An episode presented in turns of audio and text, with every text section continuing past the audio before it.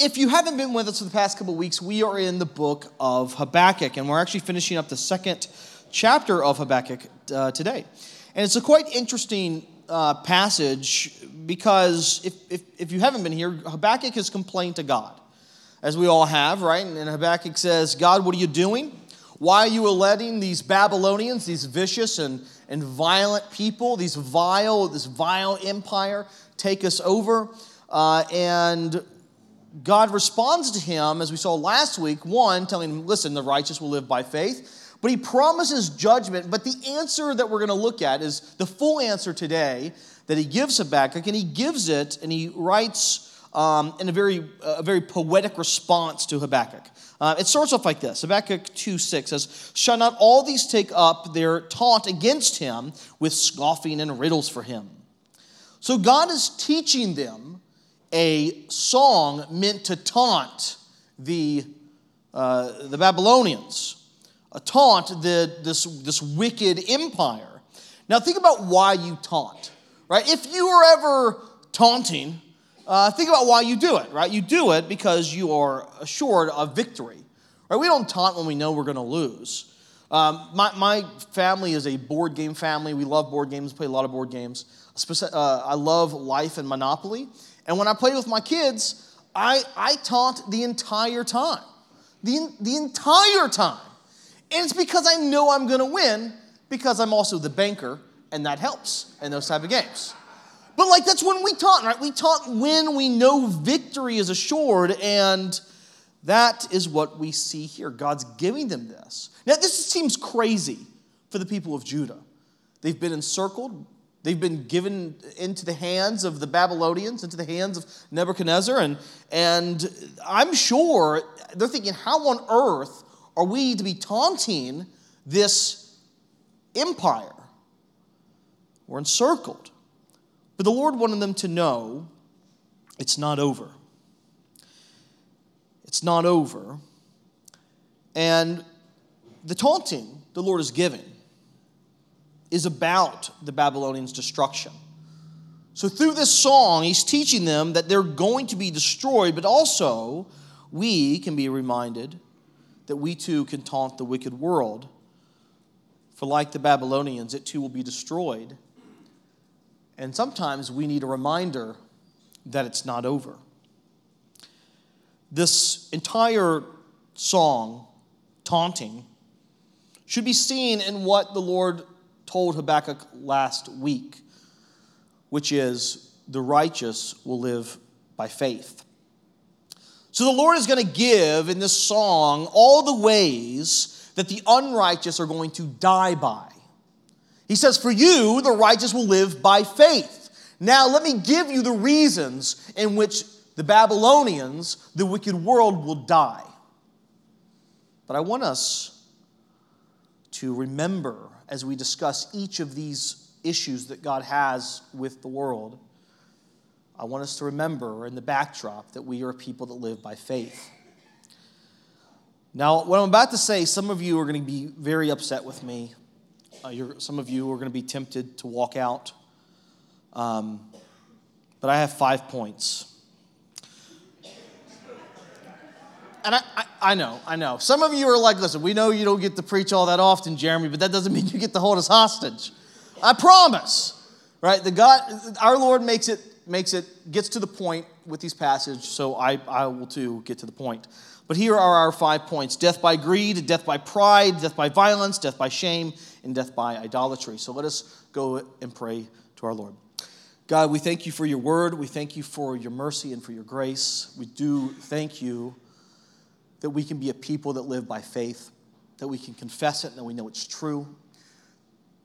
Lord, I ask that this morning we can set aside distractions and we can look upon your word and to see what it is that makes you angry and what that makes you pour out your wrath on a people. And out of a love for you, we can avoid such things. God, we thank you and praise you and ask that you use your word to train us up in righteousness, to correct us. Lord, we love you. In Jesus' name we pray. Amen. So we see the Babylonians first die by greed. Let's look at Habakkuk 2 6 through 8. It says, Woe to him who heaps up what is not his own. For how long? And loads himself with pledges.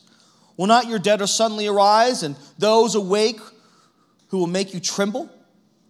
Then you will be spoiled for them, because you have plundered many nations. All the remnant of the people shall plunder you for the blood of man and violence to the earth, to the cities, and all who dwell in them. Right, this wicked world, this wicked empire, the Babylonians have shown their greed, right? They could never have enough. And God gave them the desires of their own heart, which was this wicked yearning, sinful yearning for wealth that could not be satisfied. And God makes it clear that soon those who had those who they had shown great cruelty to would rise up against them.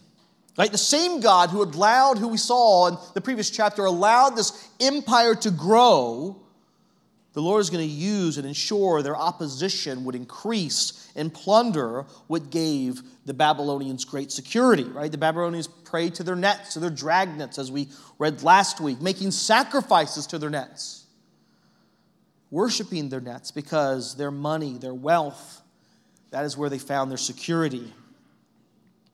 And the more they got, the more secure they felt, the more confident they felt. And so the Lord is going to pull the rug out from beneath them. He's going to crush their financial institutions. He's going to show them their greed brings them nothing but an abundance of despair. God mocks their greed and relentless pursuit of wealth at all costs.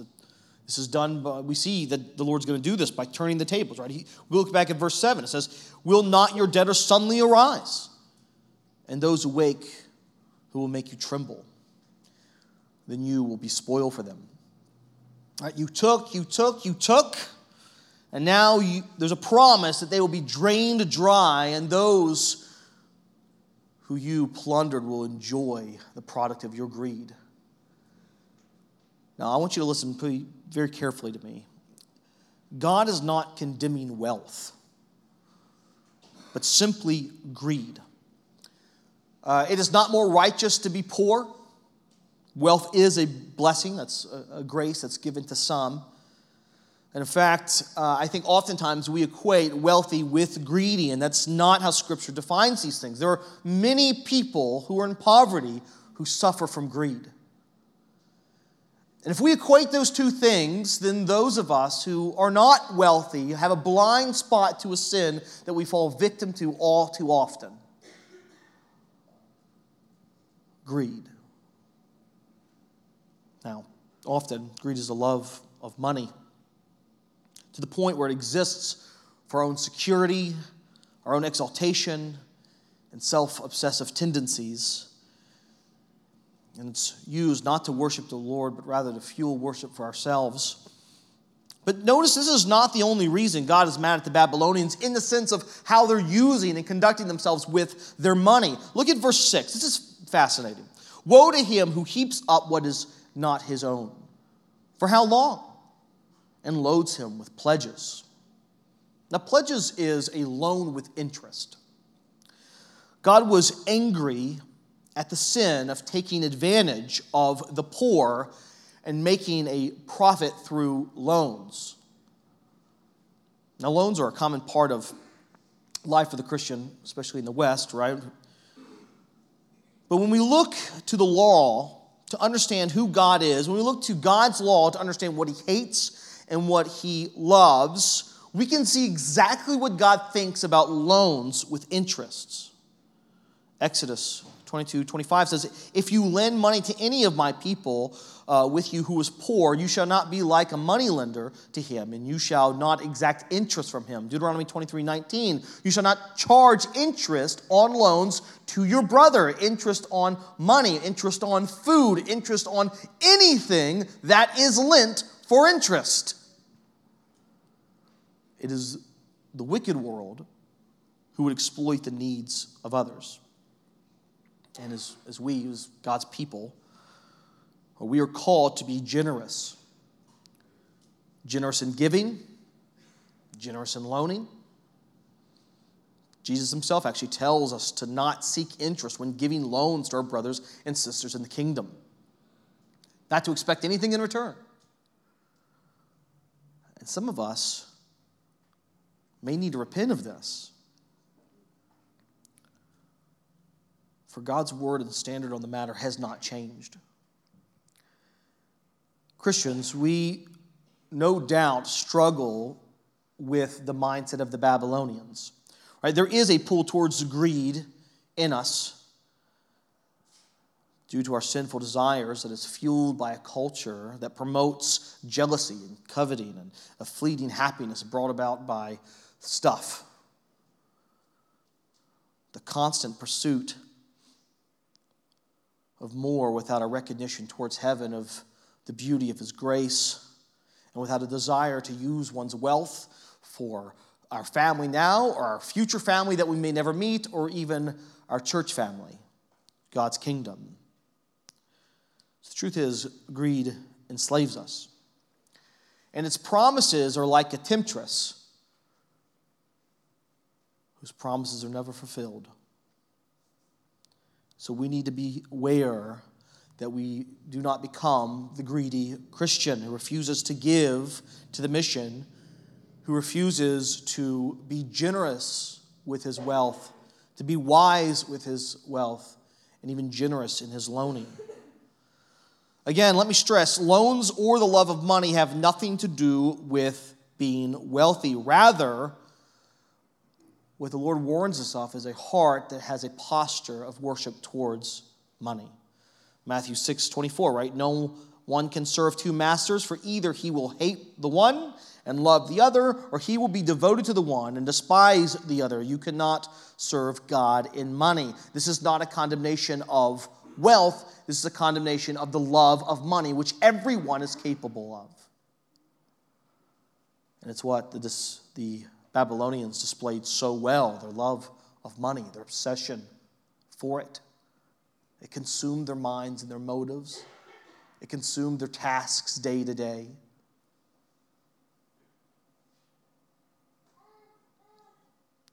God's people should be weary.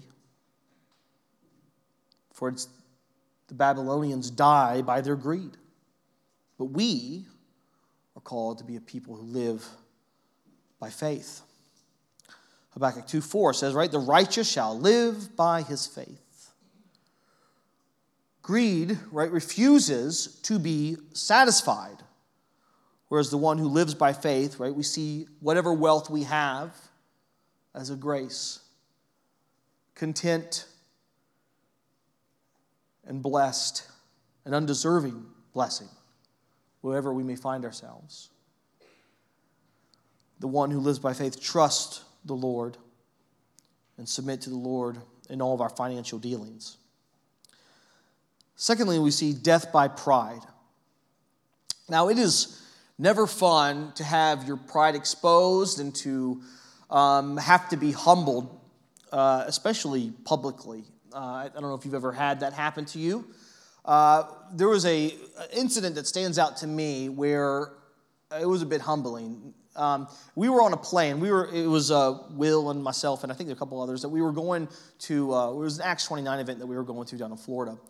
And you know how it is uh, for you introverts, right? If you're like me, you see people loaning on a plane, you have an empty seat beside you, and you're like, oh, who am I going to have to talk to? Oh. Will is like super giddy and excited. He's like, someone stuck with me for two hours. They have to talk to me the whole time. So me, I'm like watching people load on the plane, and this is a true story. I'm not making this up. This, this, um, I'm watching people's eyes. You know, they, they look past my seat number. I'm like, yes. Um, this about a college age girl, she's looking and her, her eyes meet my row. She looks over and she looks down. And she goes, You gotta be kidding me! Through the yells it through the plane. And of course, what happens is everyone turns around to look at me. Almost to be like, I get it. Yeah, I understand. That's a justifiable response. I, in, in my day to day life, I have a bit of a homeless quality about me the way I dress. I realize that. I didn't think I looked that bad that day, but either way, there was, it was pretty humiliating, right? As this stranger looks at me, at my mug, and is, felt it needed to scream throughout the plane. And, and to the point where this, I don't want to say nice old lady, because I don't know if this is nice, but this old lady looks at her like sympathy. He's like, sweetheart, I'll switch with you. like she's taking one for the team, holding onto her mace in case things go bad. Anyways, this is therapeutic for me. I appreciate it. But this is a very public humiliation, right? It was, it was humiliating. And, but that type of public humiliation can pale. I mean, it's not even the same ballpark of what the Babylonians are going to experience. He says, Woe to him who gets evil gain for his house, to set his nest on high, to be safe from the reach of harm. You have devised shame for your house by cutting off many peoples. For you have forfeited your life. For the stone will cry out from the wall, and the beam from the woodwork respond. The Babylonians saw themselves as unconquerable, overconfident. Right? Their walls were thick and big, and they had, had displayed and created their cities to be impossible to overtake, to conquer. Now, Habakkuk most likely did not live to see the downfall of Babylon. But the Lord, who gives us the promise, I'm going to destroy these people, then records for us that he destroyed the people. In fact, we see it in the book of Daniel and, and, and when the Persians and the Chaldeans invade. Look at Daniel 5 22 through 33. He says, But you, Belshazzar, his son, have not humbled yourself. Though you knew all this, instead, you have set yourself up against the Lord of heaven. Now, if you don't know this part of the story, this is when that that hand appeared, right? And the hand was writing on the writing was on the wall, and it was telling the king of Babylon, "Your kingdom is going to fall, and it's going to fall tonight." And watch what he does with this warning that your kingdom's going to fall. It's falling tonight. You're going to die. Verse 29 of Daniel 5 Then at Belshazzar's command, Daniel was clothed in purple. A gold chain was placed around his neck, and he was proclaimed the third highest ruler in the kingdom which doesn't matter when your kingdom's falling that evening in a few hours. But his pride blinded him. They feared no one. They mocked the Lord. Even in that response to God saying, I'm destroying you, to be like, all right, well, let's plan for the future. It's a mockery of the power that God has. Their pride would not permit humility. And though they thought themselves untouchable, the Lord would crush them with his mighty hand. And we see the pride that God hates. And it, by the way, it's not in like a, uh, a pride in a job well done. It's not in being proud of your son and daughter for doing something good or accomplishing something they've worked hard to. That's not what's being discussed here. The pride is one that is all consuming, it consumes your thoughts with yourselves. It's pride that causes one to think and live as if God does not exist. It's an unwillingness to humble yourself and to see exactly how dependent on the Lord for life and salvation we actually are for security, right? The Babylonians looked to their abilities and they looked to their skills and they trusted themselves supremely. And they'll die by that pride. But the righteous will live by faith. And I hope you see how faith and sinful pride cannot coexist. The faith of the righteous understands the need for humility it understands our lack of ability and it refocuses our hearts and minds on the Lord because we can't really control anything. I have no power over my heart beating. It beats whether I want it to or not, or the blood coursing through my veins. I can try to hold my breath. That may last for a little bit, but I'll start breathing again. Let alone over my own sin and, and being able to appease the wrath that it's owed. I have no control over any of it. So we trust in the God who promises forgiveness and reconciliation to himself. We must not devolve into the prideful Christian, unwilling to submit, unwilling to take counsel, unwilling to recognize that any ministry that any of us are involved in is not powered or by my skill. That I can't talk someone into the kingdom of God, I can't make someone repent of sin. Our success is not alone a simple manifestation of personal greatness.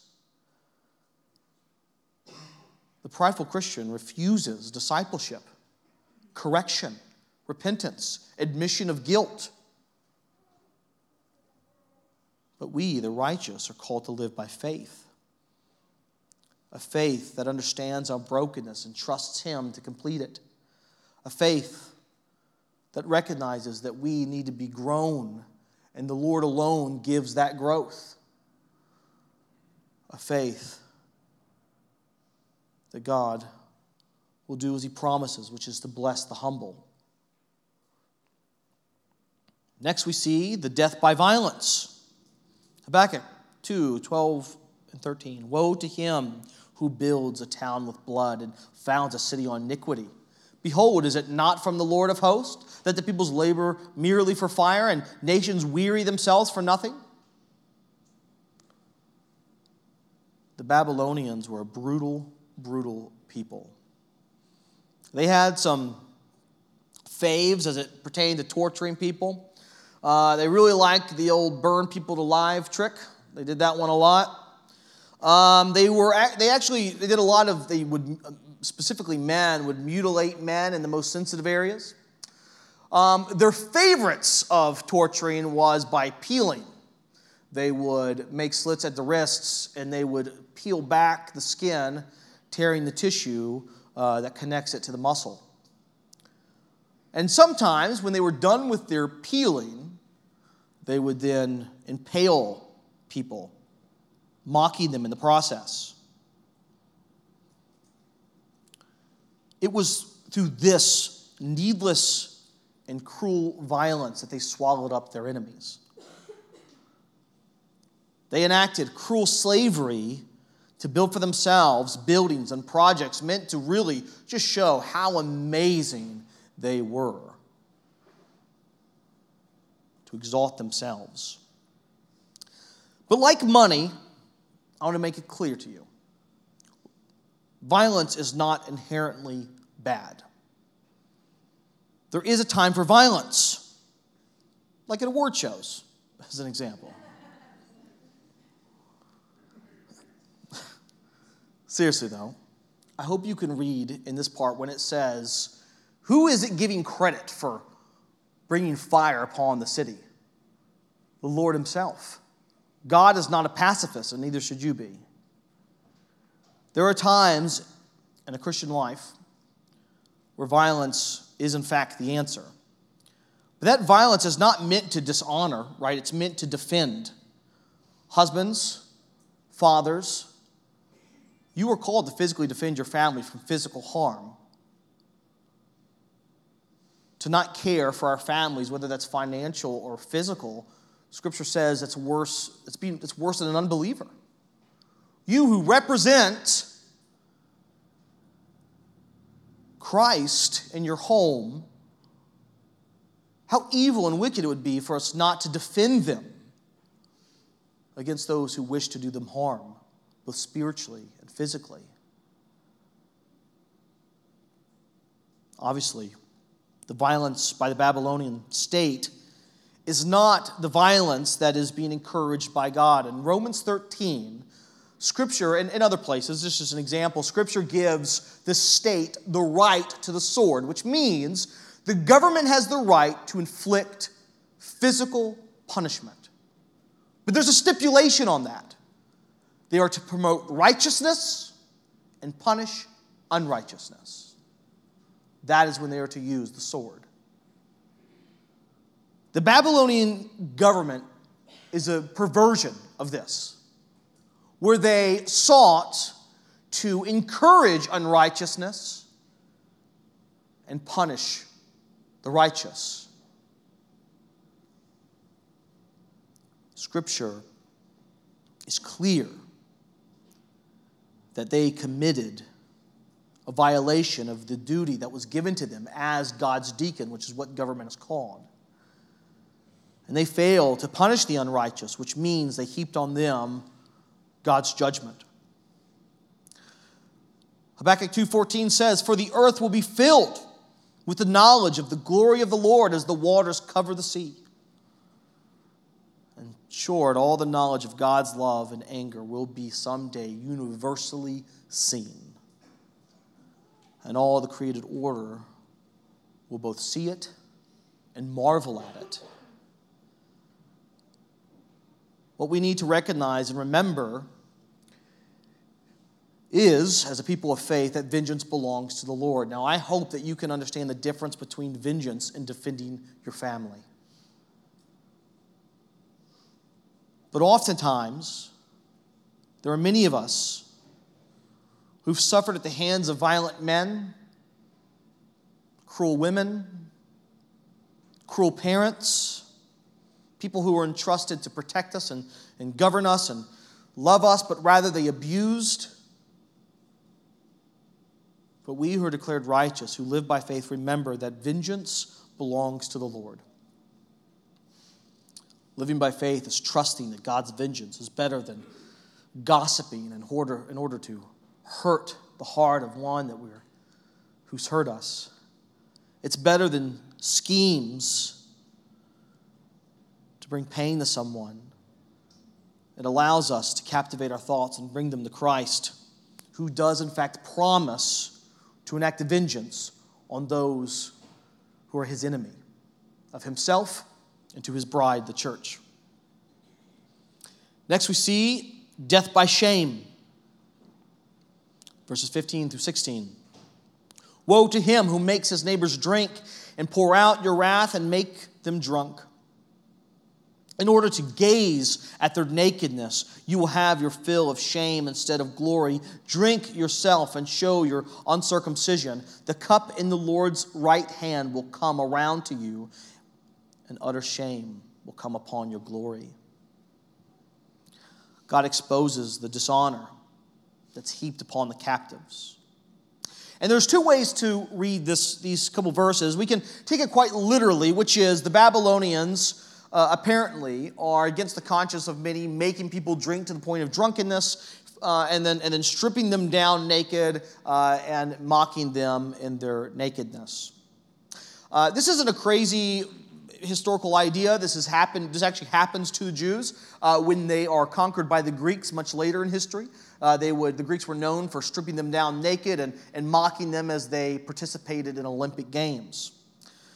Or you can interpret this poetically which is these people, these Babylonians, created schemes to exploit these people.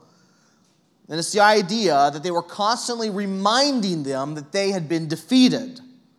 It was them, it was the Babylonians constantly rubbing their nose in it day after day after day.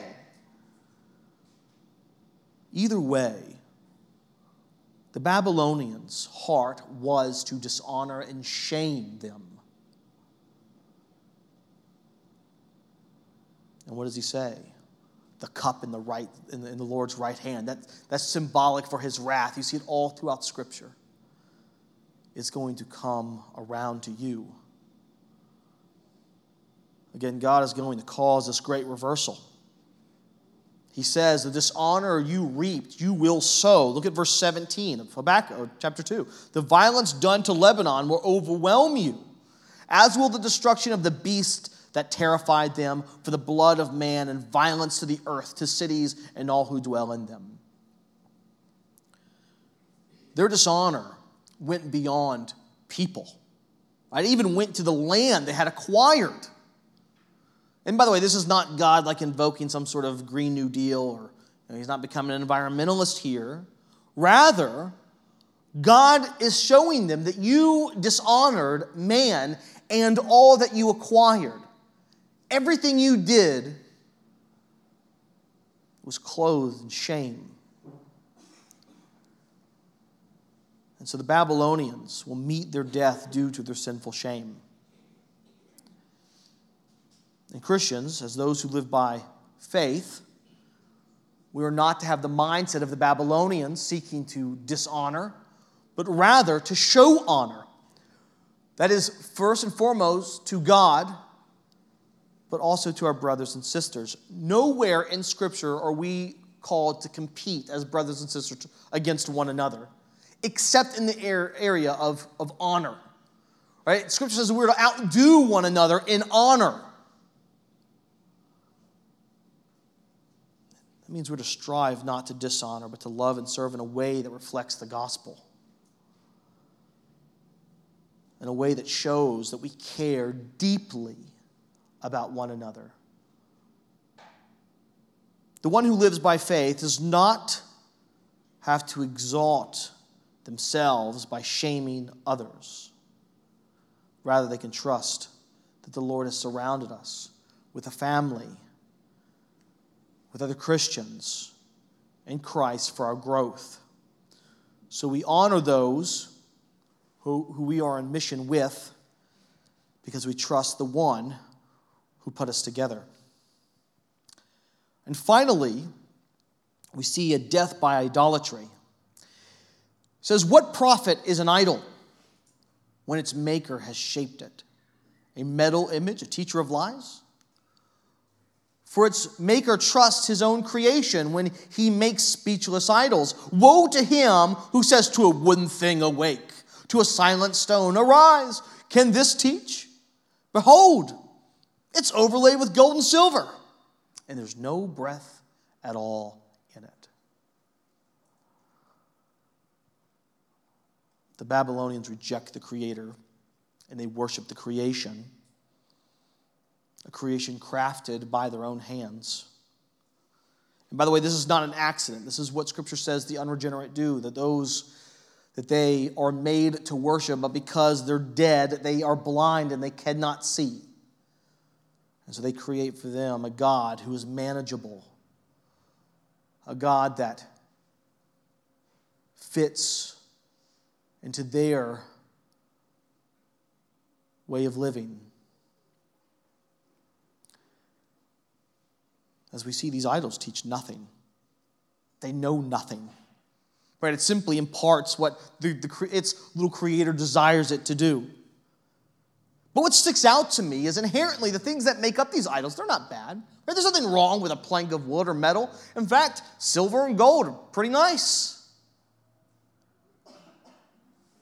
But in the hands of the idol worshiper, they become objects of wrath, exposing the heart of the wicked. When we were, my wife and I, we went to Taiwan many years ago, um, and once something that struck out to me, uh, especially we were in this little town outside of Taipei, which was the capital, um, was the gaudy areas of worship. I mean, everything in gold beautiful structures, beautiful structures meant for idol worship. All the many gods that existed, they were, they were gorgeous. And in this little town outside of Taipei, there was real poverty. There was real suffering. In fact, what's crazy to me is that they would take uh, their money, what little money they had, they would take some of it, and they would go and they would buy fake money with it. And they would take this fake money and they would burn the fake money so that their ancestors would have something to spend, I guess, in like the eternal gift shop. And what's so sad is that all they're sacrificing, it's literally dead. There's nothing, there's no breath in it at all. It could not teach. It was not alive and it was all in vain. And when God is telling the Babylonians here that these gods, or rather planks of wood and metal, he's being very clear with them, and he's being clear with us too. Your idols will not protect you, they will not advocate for you. All they will do is expose you to the fury of God's wrath. And it's not to your profit, but rather to your detriment, as the Babylonians die by idolatry. Only if it were true that we as Christians didn't struggle with idolatry. I hope you see the warning, though, and I hope you see the severity in which God takes idol worship. And I realize I don't know anyone who crafts little images in this church or little metal objects for the, for the point of worship, but we do make idols. How often do we make a theological preference? This is just an example into a prerequisite for worship. I can't worship if that's the guy who's teaching today. Ugh.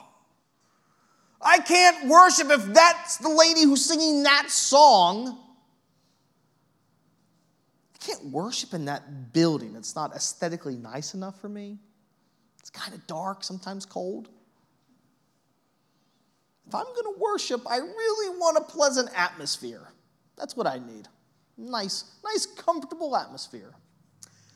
I want you to draw your eyes to Habakkuk whose nation has been taken over, who is in despair, who's lost everything, yet he is worshiping, not because of what he has, but because of a promise that the righteous shall live by faith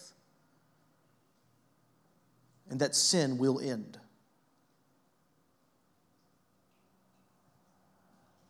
It wasn't pleasant for him, it wasn't preferable to be in his position. But true worship has to be a priority. And you've heard the quote a million times, but John Calvin, right, who once said, Our heart is an idol factory. How true a statement that is. So, church, we need to watch and reflect and be careful that we are not creating and exalting, finding security, hope, and comfort in things that don't deserve it, that aren't owed it. We need to make sure that we're not making idols out of pastors or celebrity pastors. They're just men.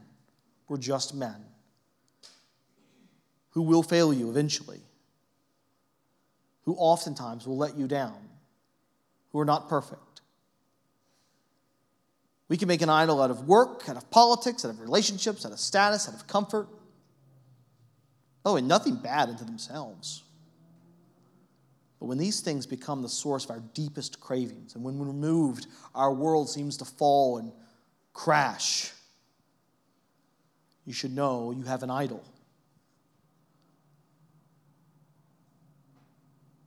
Think about what do you go to for comfort, for a feeling of security and importance? If it's not the Lord, then what you might find is an idol that you've crafted. So, what does Scripture say about these idols? Isaiah 2 17 through 18. And the haughtiness of man shall be humbled, and the lofty pride of men shall be brought low, and the Lord alone will be exalted in that day, and the idols shall utterly pass away. When our idols are gone, we'll be exposed. And as the Lord is telling the Babylonians the price for idolatry is death. This is why the righteous live by faith. Because we know that we have broken every commandment. We have broken all of God's law. We've broken one of them, then we know that we're guilty of idolatry somewhere. This is why the righteous must live by faith because we know we're all guilty of the same sins as the Babylonians. But we have a promise in the, of grace. We have faith in the cleansing work of Jesus Christ. But listen to the end of Habakkuk here of chapter 2. He says, But the Lord is in his holy temple. let all the earth keep silence before him. In contrast to the deaf and to the mute idols that we just saw, we see that God is very much alive in his holy temple. And the Lord assures Habakkuk that he will act on behalf of his people for the Lord's glory and our good. But God reminds Habakkuk that the only appropriate response is a silent reverence. For there is nothing the Babylonians can say or do to remove the coming judgment. But for the righteous who live by faith, there is nothing that needs to be said or done, for it is finished. So we can confidently, silently watch as death passes over us and praise the righteous anger of God as we've been shown mercy to the praise of his glorious grace.